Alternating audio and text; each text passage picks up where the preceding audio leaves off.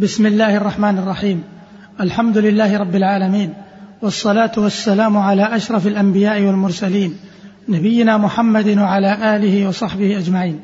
معاشر المستمعين الكرام سلام الله عليكم ورحمته وبركاته. أما بعد فإن الحديث في هذه الحلقة سيكون حول مشهد الشكر في الحج. قال الله عز وجل ليس عليكم جناح أن تبتغوا فضلا من ربكم فإذا أفضتم من عرفات فاذكروا الله عند المشعر الحرام واذكروه كما هداكم وإن كنتم من قبله لمن الضالين.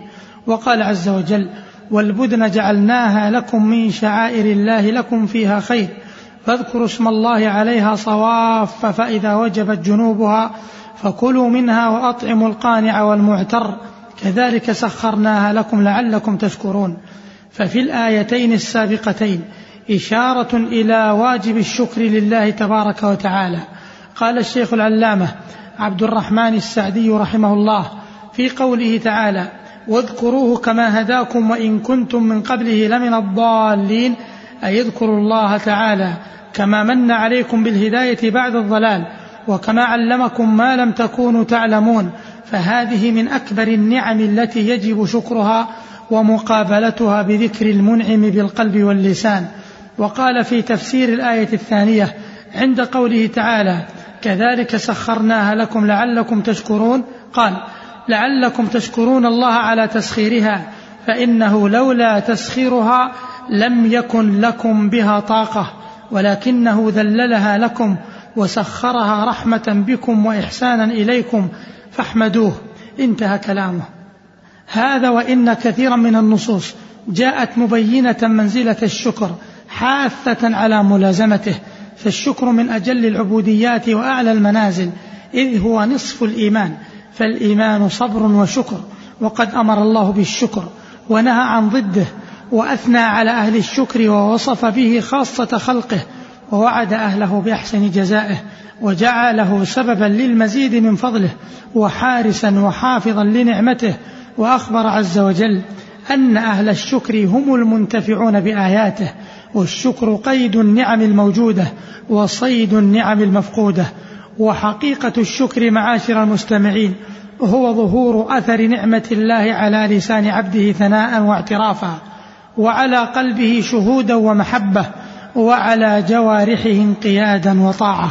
والمؤمن حقا هو من يلازم الشكر في شتى أحواله. فإذا نزل به ما يحب شكر الله عليه إذ هو المنعم المتفضل وإذا نزل به ما يكره شكر الله على ما قدره عليه كظما للغيظ وسترا للشكوى ورعاية للأدب وسلوكا لمسلك العلم. فإن العلم بالله والأدب معه يأمران بشكر الله على المحاب والمكاره وإن كان الشكر على المكاره أشق وأصعب. هذا وإن من أعظم الدروس المستفادة من الحج انبعاث عبودية الشكر لله عز وجل.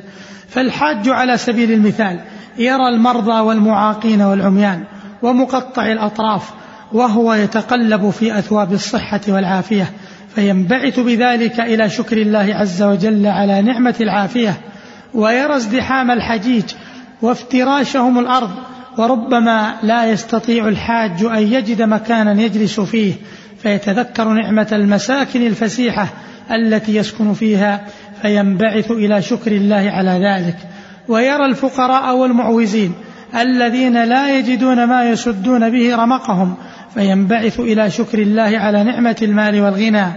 ويرى نعمة ربه عليه ان يسر له الحج الذي تتشوق إليه نفوس الكثيرين من المسلمين ولكنهم لا يستطيعون إليه سبيلا. فيشكر الله عز وجل ان يسر له الحج وأعانه على أداء مناسكه بل ويرى نعمة ربه عليه أن جعله من المسلمين فينبعث إلى شكر نعمة الإسلام ويعض عليها بالنواجذ ويثني عليها بالخناصر لأن نعمة الإسلام لا تعدلها نعمة البتة وهكذا تقوم عبودية الشكر في الحج فيكون الحاج من الشاكرين وإذا كان كذلك درت نعمه وقرت معاشر المستمعين. إليكم هذه القصة العجيبة في الشكر. جاء في كتاب الثقات لابن حبان رحمه الله في ترجمة التابعي الجليل أبي قلابة ما نصه. أبو قلابة عبد الله بن زيد الجرمي من عباد أهل البصرة وزهادهم يروي عن أنس بن مالك ومالك بن الحويرث وروى عنه أيوب وخالد. مات بالشام سنة أربع ومائة في ولاية يزيد بن عبد الملك حدثني بقصة موته محمد بن المنذر بن سعيد. قال حدثنا يعقوب بن إسحاق بن الجراح. قال حدثنا الفضل بن عيسى عن بقية بن الوليد. قال حدثنا الأوزاعي عن عبد الله بن محمد. قال خرجت إلى ساحل البحر مرابطا وكان رابطنا يومئذ عريش مصر. قال فلما انتهيت إلى الساحل فإذا أنا ببطيحة وفي البطيحة خيمة فيها رجل قد ذهبت يداه ورجلاه وثقل سمعه وبصره وما له من جارحة تنفعه إلا لسانه. وهو يقول اللهم أوزعني أن أحمدك حمدا أكافئ به شكر نعمتك التي أنعمت بها علي وفضلتني على كثير ممن خلقت تفضيلا. قال الأوزاعي قال عبد الله قلت والله لآتين هذا الرجل ولأسألنه أن له هذا الكلام فهم أم علم أم إلهام ألهم؟ فأتيت الرجل فسلمت عليه فقلت سمعتك وأنت تقول اللهم أوزعني أن أحمدك حمدا أكافئ به شكر نعمتك التي أنعمت بها علي وفضلتني على كثير ممن خلقت تفضيلا فأي نعمة من نعم الله عليك تحمده عليها وأي فضيلة تفضل بها عليك تشكره عليها؟ قال وما ترى ما صنع بي ربي؟ والله لو أرسل السماء علي نارا فأحرقتني وأمر الجبال فدمرتني وأمر البحار فغرقتني وأمر الأرض فبلعتني ما ازددت لربي إلا شكرا لما أنعم علي من لسان هذا. ولكن يا عبد الله إذ أتيتني لي إليك حاجة قد تراني على أي حالة أنا أنا لست أقدر لنفسي على ضر ولا نفع. ولقد كان معي بني لي يتعاهدني في وقت صلاتي فيوضيني وإذا جعت أطعمني وإذا عطشت سقاني. ولقد فقدته منذ ثلاثة أيام. فتحسسوا لي رحمك الله. فقلت والله ما مشى خلق في حاجة خلق.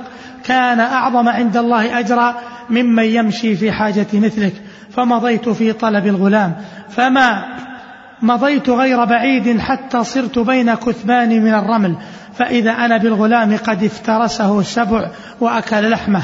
فاسترجعت وقلت أن لي وجه رقيق آتي به الرجل. فبينما أنا مقبل نحوه إذ خطر على قلبي ذكر أيوب النبي صلى الله عليه وسلم. فلما أتيته سلمت عليه فرد علي السلام فقال ألست بصاحبي؟ قلت بلى. قال ما فعلت في حاجتي؟ فقلت أنت أكرم على الله أم أيوب النبي؟ قال بل أيوب النبي. قلت هل علمت ما صنع به ربه؟ أليس قد ابتلاه بماله وآله وولده؟ قال بلى. قلت فكيف وجده؟ قال وجده صابرا شاكرا حامدا. قلت لم يرض منه ذلك. حتى أوحش من أقربائه وأحبابه. قال نعم. قلت فكيف وجده ربه؟ قال وجده صابرا شاكرا حامدا. قلت فلم يرض منه بذلك حتى صيره عرضا لمار الطريق. هل علمت؟ قال نعم. قلت فكيف وجده ربه؟ قال صابرا شاكرا حامدا. أوجز رحمك الله. قلت له إن الغلام الذي أرسلتني في طلبه وجدته بين كثبان الرمل وقد افترسه سبع فأكل لحمه فأعظم الله لك الأجر وألهمك الصبر. فقال المبتلى الحمد لله الذي لم يخلق من ذريتي خلقا يعصيه فيعذبه بالنار ثم استرجع وشهق شهقة فمات. فقلت إنا لله وإنا إليه راجعون. عظمت مصيبتي. رجل مثل هذا إن تركته أكلته السباع وإن قعدت لم أقدر له على ضر ولا نفع. فسجيته بشملة كانت عليه وقعدت عند رأسه باكيا فبينما أنا قاعد إذ تهجم علي أربعة رجال فقالوا يا عبد الله ما حالك وما قصتك؟ فقصصت عليهم قصتي وقصته فقالوا لي اكشف لنا عن وجهه فعسى أن نعرفه فكشفت عن وجهه فانكب القوم عليه يقبلون عينيه مرة ويديه أخرى ويقولون بأبي عين طالما غضت عن محارم الله وبأبي وجسمه طالما كنت ساجدا والناس نيام. فقلت من هذا يرحمكم الله؟ فقالوا هذا أبو قلابة الجرمي صاحب ابن عباس. لقد كان شديد الحب لله وللنبي صلى الله عليه وسلم فغسلناه وكفناه بأثواب كانت معنا وصلينا عليه ودفناه. فانصرف القوم وانصرفت إلى رباطي فلما ان جن الليل وضعت رأسي فرأيته فيما يرى النائم في روضة من رياض الجنة وعليه حلتان من حلل الجنة وهو يتلو الوحي سلام عليكم بما صبرتم فنعم عقبى الدار. فقلت ألست بصاحبي؟ قال بلى. قلت أنى لك هذا. قال إن لله درجات لا تنال إلا بالصبر عند البلاء والشكر عند الرخاء. مع خشية الله عز وجل في السر والعلانية اللهم اجعلنا ممن إذا أعطي شكر وإذا ابتلي صبر وإذا أذنب استغفر. وصل اللهم وسلم على نبينا محمد. والسلام عليكم ورحمة الله وبركاته.